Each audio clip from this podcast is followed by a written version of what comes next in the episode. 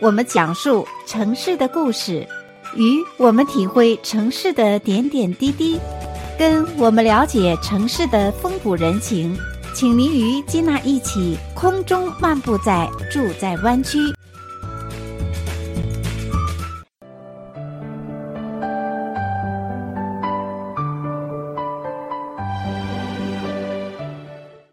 亲爱的听众朋友们，欢迎回到节目当中，继续来收听《住在湾区》的节目。我是金娜。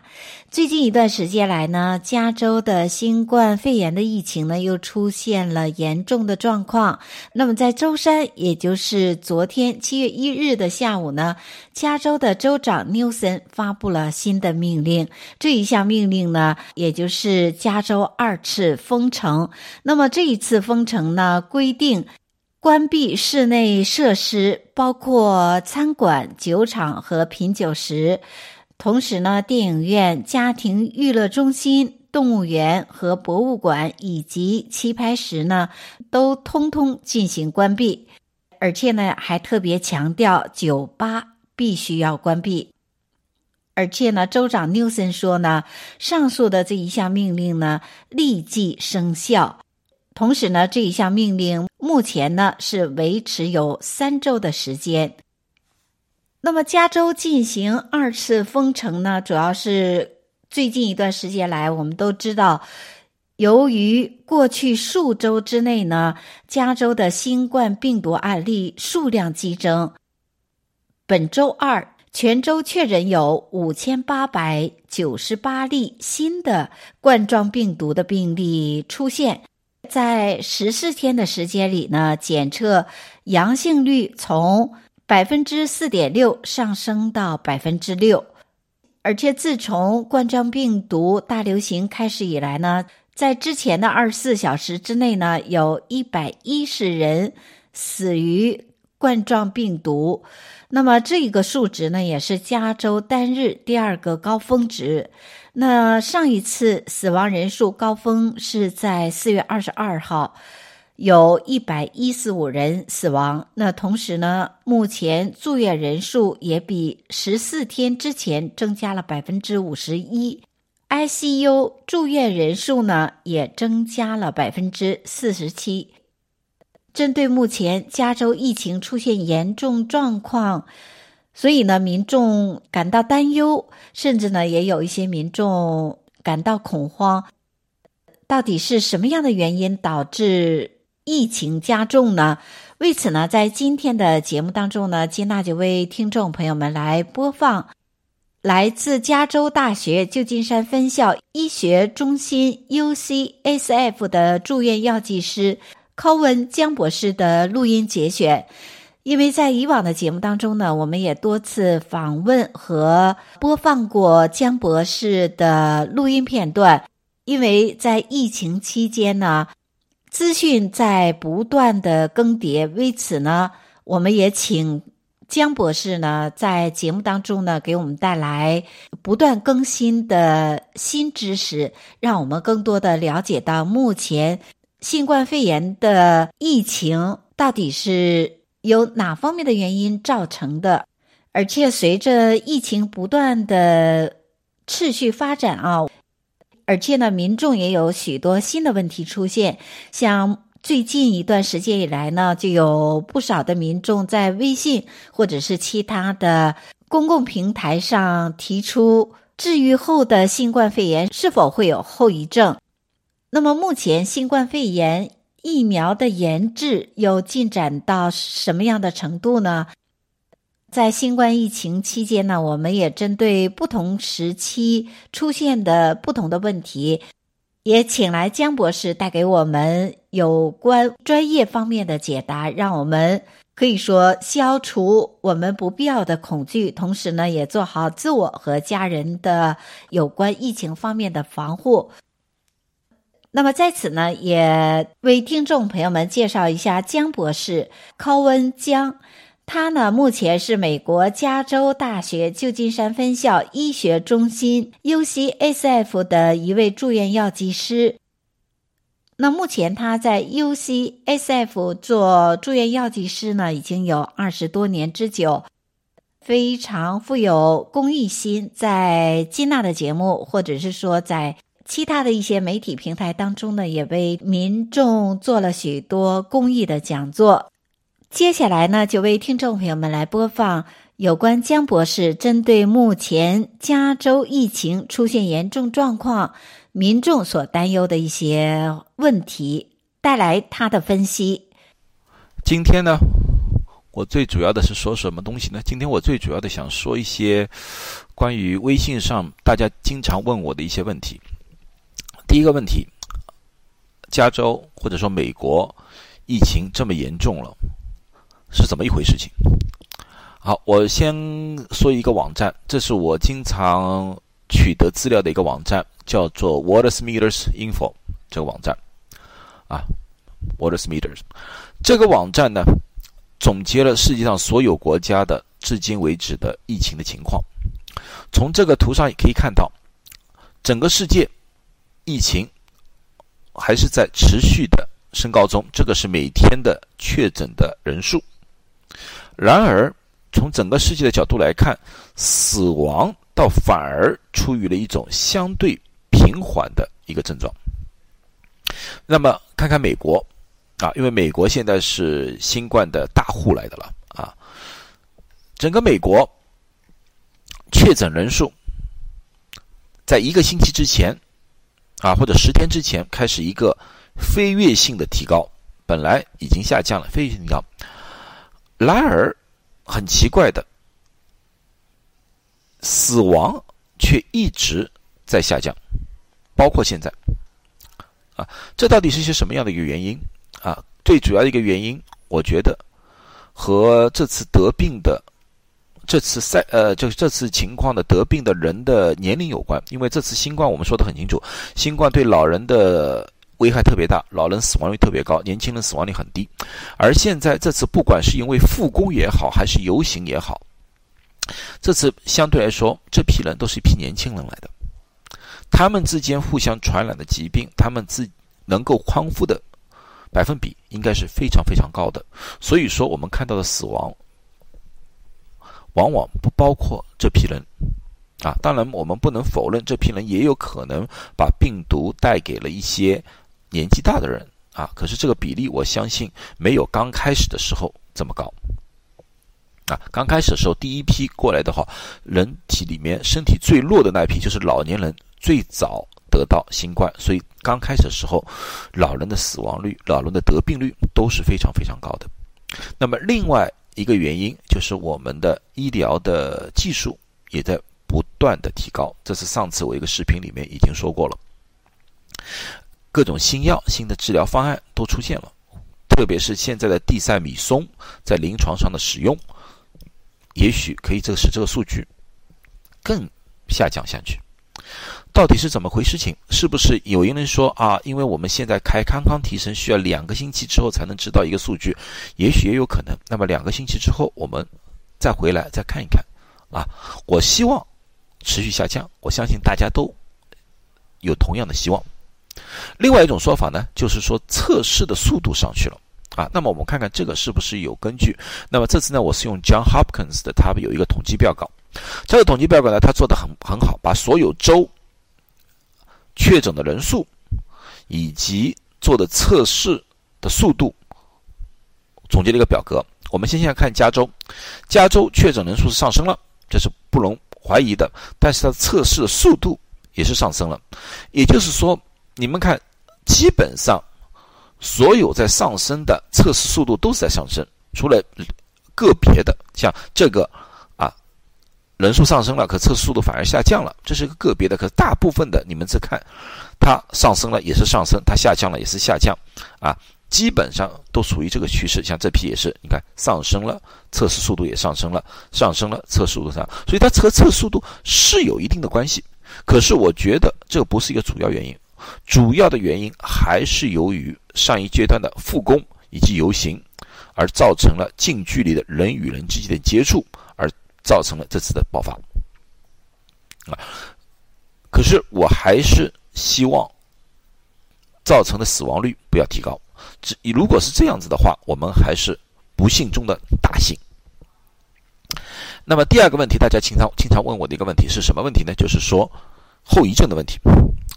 其实我去看了一下，什么是后遗症？中国的你们的后遗症，后遗症其实就是一个病好了以后，由于某些器官的损伤而造成了一种永久性的或者长期性的一种疾病或者症状，啊，这叫后遗症。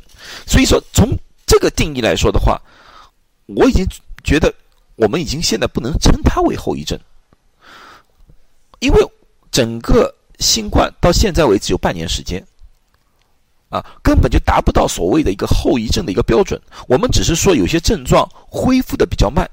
这个我们大家都已早就知道，任何一个病康复之后，保证是有些症状好得快，有些症状好得慢。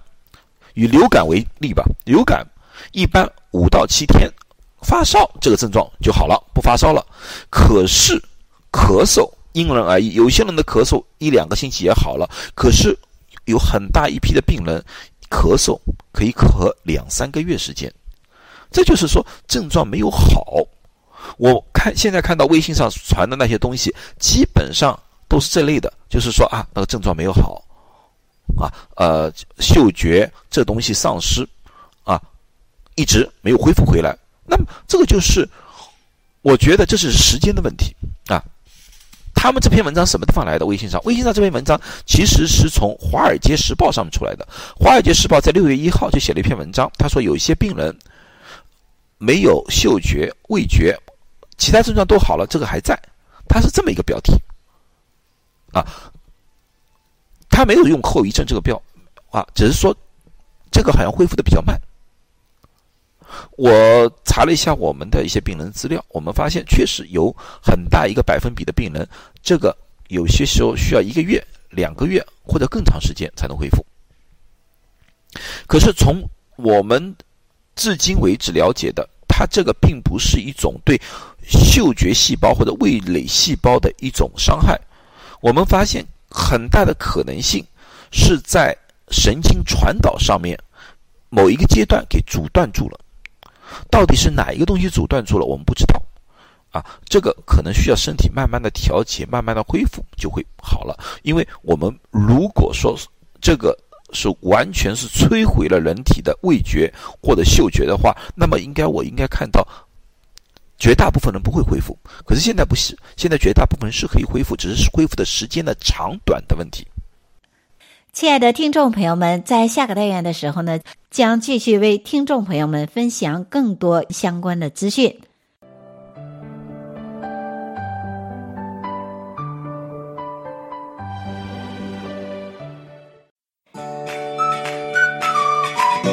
听我们讲述城市的故事。与我们体会城市的点点滴滴，跟我们了解城市的风土人情，请您与金娜一起空中漫步在住在湾区。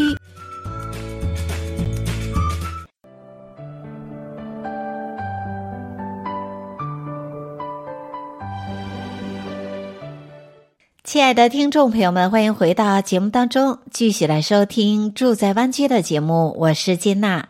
最近一段时间来呢，加州的新冠肺炎的疫情呢，又出现了严重的状况。为此呢，在今天的节目当中呢，金娜就为听众朋友们来播放来自加州大学旧金山分校医学中心 （UCSF） 的住院药剂师考文江博士的录音节选。江博士呢，在节目当中呢，给我们带来不断更新的新知识。那么在此呢，也为听众朋友们介绍一下江博士，考文江。他呢，目前是美国加州大学旧金山分校医学中心 （UCSF） 的一位住院药剂师。那目前他在 UCSF 做住院药剂师呢，已经有二十多年之久。非常富有公益心，在金娜的节目，或者是说在其他的一些媒体平台当中呢，也为民众做了许多公益的讲座。接下来呢，就为听众朋友们来播放有关江博士针对目前治愈后的新冠肺炎是否会有后遗症带来他的分析。啊，关于这个问题，我们 UCSF University of California San Francisco，我们专门组织了一个团队去研究这个现象，去统计这个现象，看看有多少人被影响了，看看需要多长时间可以恢复，看看我们有什么可以帮助这些病人的。我们这个听叫做 Long-term Impact of Infection with Novel Coronavirus，就专门是为这次新冠病毒组成的这个团队，是看 Long-term Impact，就是说长时期的。一种影响，啊，就看这个新冠病毒对人体有什么长时期的影响。这支团队组成的团队是非常大的，在这个团队里面有医生，这是肯定的；有病毒学、传染学的专家，有心脏科的专家，啊，有专门是发炎炎炎症的、感染症的，啊，还有。药物学的专家，有肠胃道的专家，因为这次你们老是感觉是那种啊、嗅觉味觉，可是我们还发现了很多人像呃腹泻啊、呕吐啊这种现象，也是有一批病人有很长一段时间有这个现象，所以我们把肠胃病的医生也包括在这个里面。当然，神经科的医生这是绝对不可少的啊，肺科的医生也在，也在。有很多这方面的专家，我们都集中在一起进行这方面的研究和探讨。一旦有了具体的报告，我一定最快的速度和大家汇报。现在，现在大家先不要惊慌，因为我没有发现特别特别的一种情况出现，就是说好像永远无法恢复，我们没被发现。那么，在这个微信里面那个报告里面，不是有些人？好像哎呀，气喘不过来啊，人一直疲倦呐、中国有一句老话，我不知道大家记不记得，就是“病来如山倒，病去如抽丝”，这就是一个最好的一个。因为我看那些症状，都是那些人，就像一旦症状没有了，不咳嗽了啊，感发烧了，他就完全马上想恢复到自己日常的像生病之前的那种生活习惯，想跑步啊，想去运动啊啊，对不起。身体需要一定时间调节。你虽然已经没有了一些非常明显的表症，可是身体里面的其他的功能还是需要时间去调节的。啊，这个我觉得他们只是操之过急，而不是后遗症。啊，我们或多或少都得过病，大家都知道这种情况。啊，我觉得这个有一点点啊急了，而并不是后遗症。好，大家你可以看看那篇文章，我觉得那篇文章呃，作者有点误导性，有点误导性。那么最后我们要谈谈一个疫苗，疫苗今天在世界卫生组织的新闻发布会上，他们的呃主要科学家已经说了啊，现在从整体来看的话，现在疫苗最最最最领先的一个。是牛津大学的那个疫苗，啊，他们的领先并不在于他们的科研或者这个疫苗的技术的领先，而是他们有大局观、有世界观。什么意思？就是他们不但是在考虑这个疫苗是否有效，而是考虑到了一旦疫苗出现这个生产力的问题，啊，而且这个生产力不单单局限于欧洲或者是美国，而是世界所有五大洲，如何？让亚洲人、非洲人、美洲人，所有的洲的人都同时可以有这个疫苗，他们把这个都考虑在这里面了，啊，所以说他们是领先了，啊，而其他的并没有落后，啊，举个例子说，像莫德纳的那个美国的莫德纳的那个，也是他们说也是挺好的，啊，也是挺好的。中国呢，呃，那两个疫苗呢，他们说也有一个可喜的一个进步，啊，可喜的进步，呃，可是从大局观来说的话，牛津大学那个是。远远领先了，他们布局上面是远远领先了。好，最后一个问题也是疫苗的问题。那么，他有些又有一个微信上面一个文章说这个疫苗是没用的啊。那个因为发现有些人抗体一个月两个月哦，这个抗体测试就测不出来了啊。写这篇文章的人保证不是科学家，也并不是免疫学家，他们对这个免疫学根本就不懂啊。抗体这个东西或多或少都会出消失，可是我们人体有一个免疫系统的记记忆性的细胞，就是会记住东西的一个细胞，叫什么？叫 T cell，T 细胞。这个细胞是什么样一个东西？这个细胞可以记住你这个病毒。所以这个病毒再次进来的时候，它已经准备好了，就像一个电脑的储存器一样，它把这个东西记忆住了。当你这个病毒一旦来的话，它个记忆器就会马上要求人体产生抗体，重新产生抗体去消灭这个病毒。而这个 T cell 和抗体没有多大关系，就抗体哪怕消失了，T cell 还是存在。啊，这就是我们想诱发的一种东西，就是 T cell 的一个记忆。所以说，抗体去掉了之后，我们人体还是对这个病毒有一定的免疫能力的。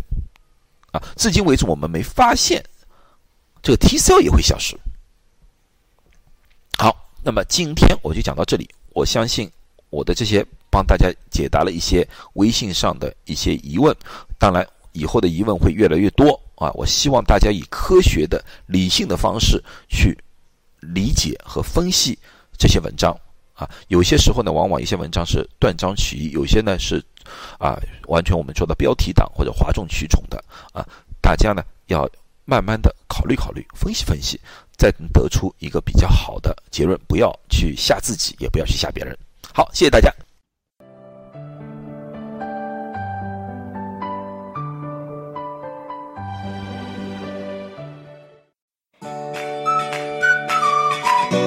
听我们讲述城市的故事，与我们体会城市的点点滴滴，跟我们了解城市的风土人情，请您与金娜一起空中漫步在住在湾区。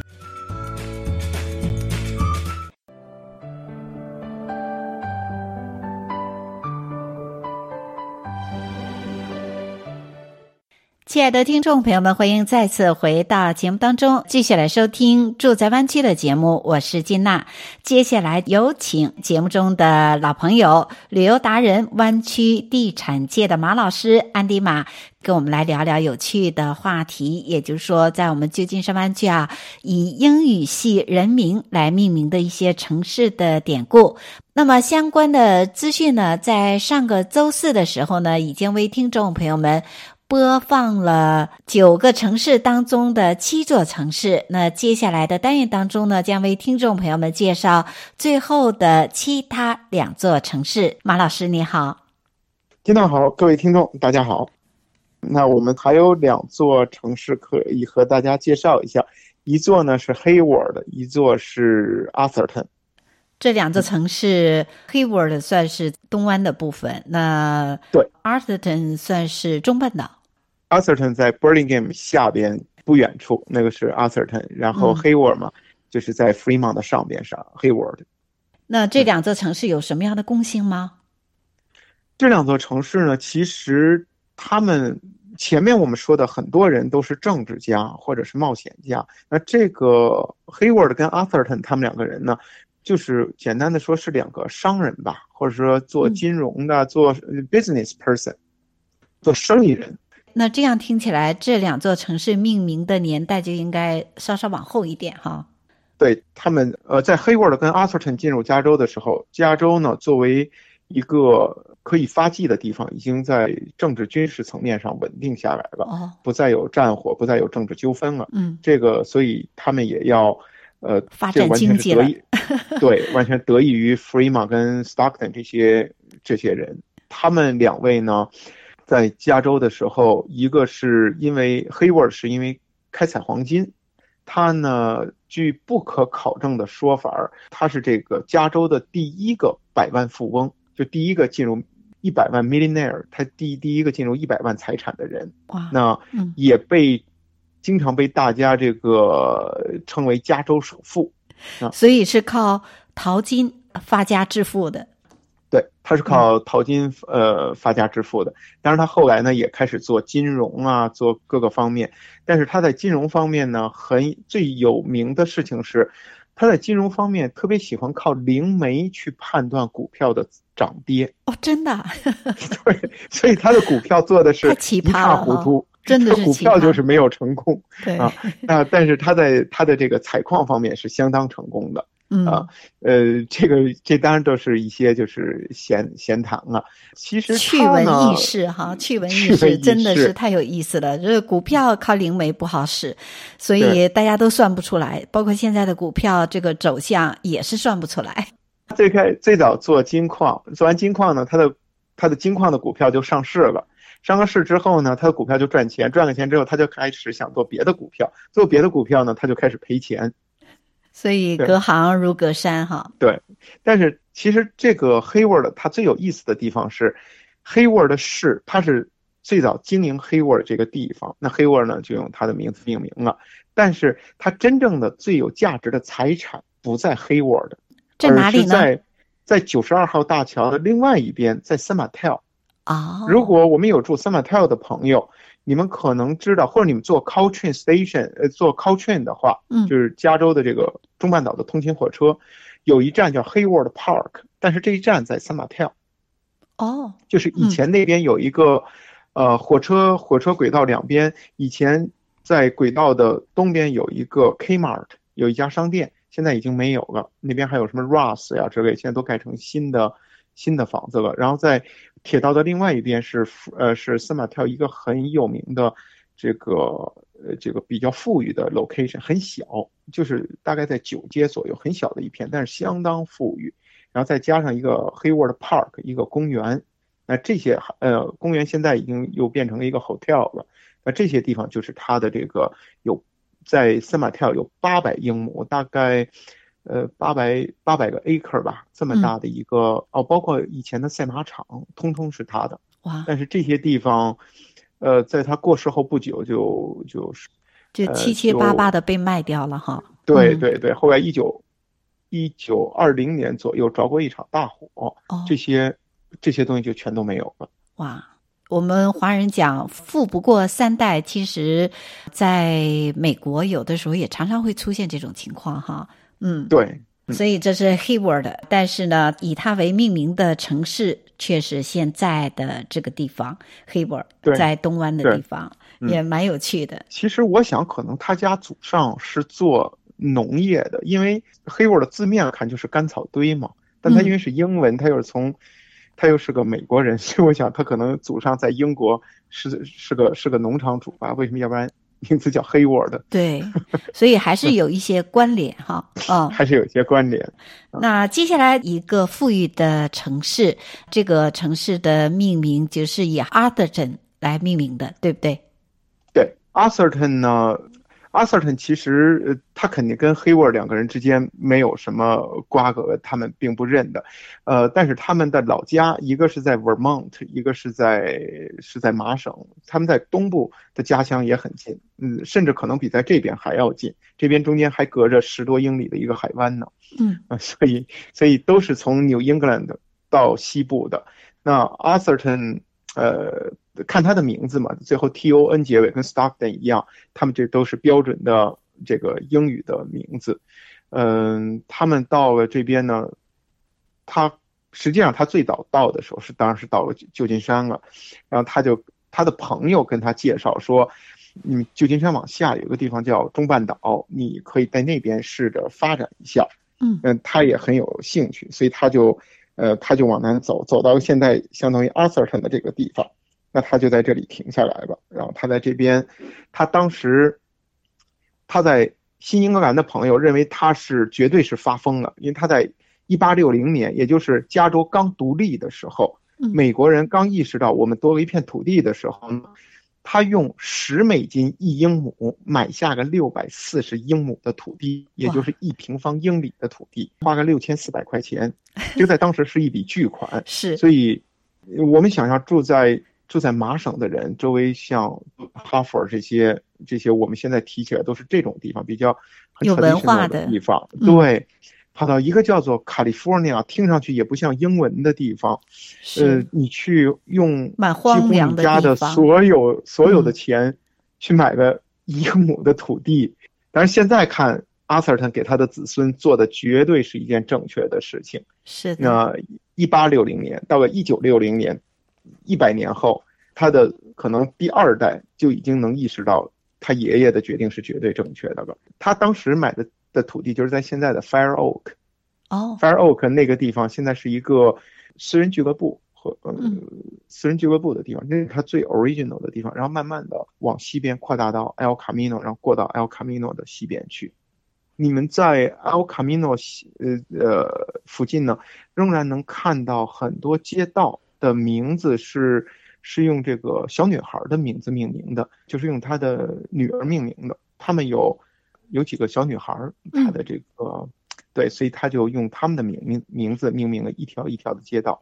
他们应该是有黑沃的有八个小孩子，只有两个活下来了。他有七个小孩子，几乎都活下来了。哇！所以你们能看到什么艾莲娜呀、玛利亚呀，然后 你们能看到这些街道的名字，那个不是随便起的，那个是那个是市长的，对 对对，嗯、精神上的市长的的女儿的名字。哇，也可见他们家原来是多么的幅员辽阔啊！包括现在 Atherton 这个城市，每一家每户几乎都是一个 acre 以上，拥有大面积的这个住宅区哈。嗯，对，实际上 Atherton 他最小的一个女儿是出生在他到达 Atherton 之后，就是 Florence，她是出生在一一八六一年嘛，他一八六零年。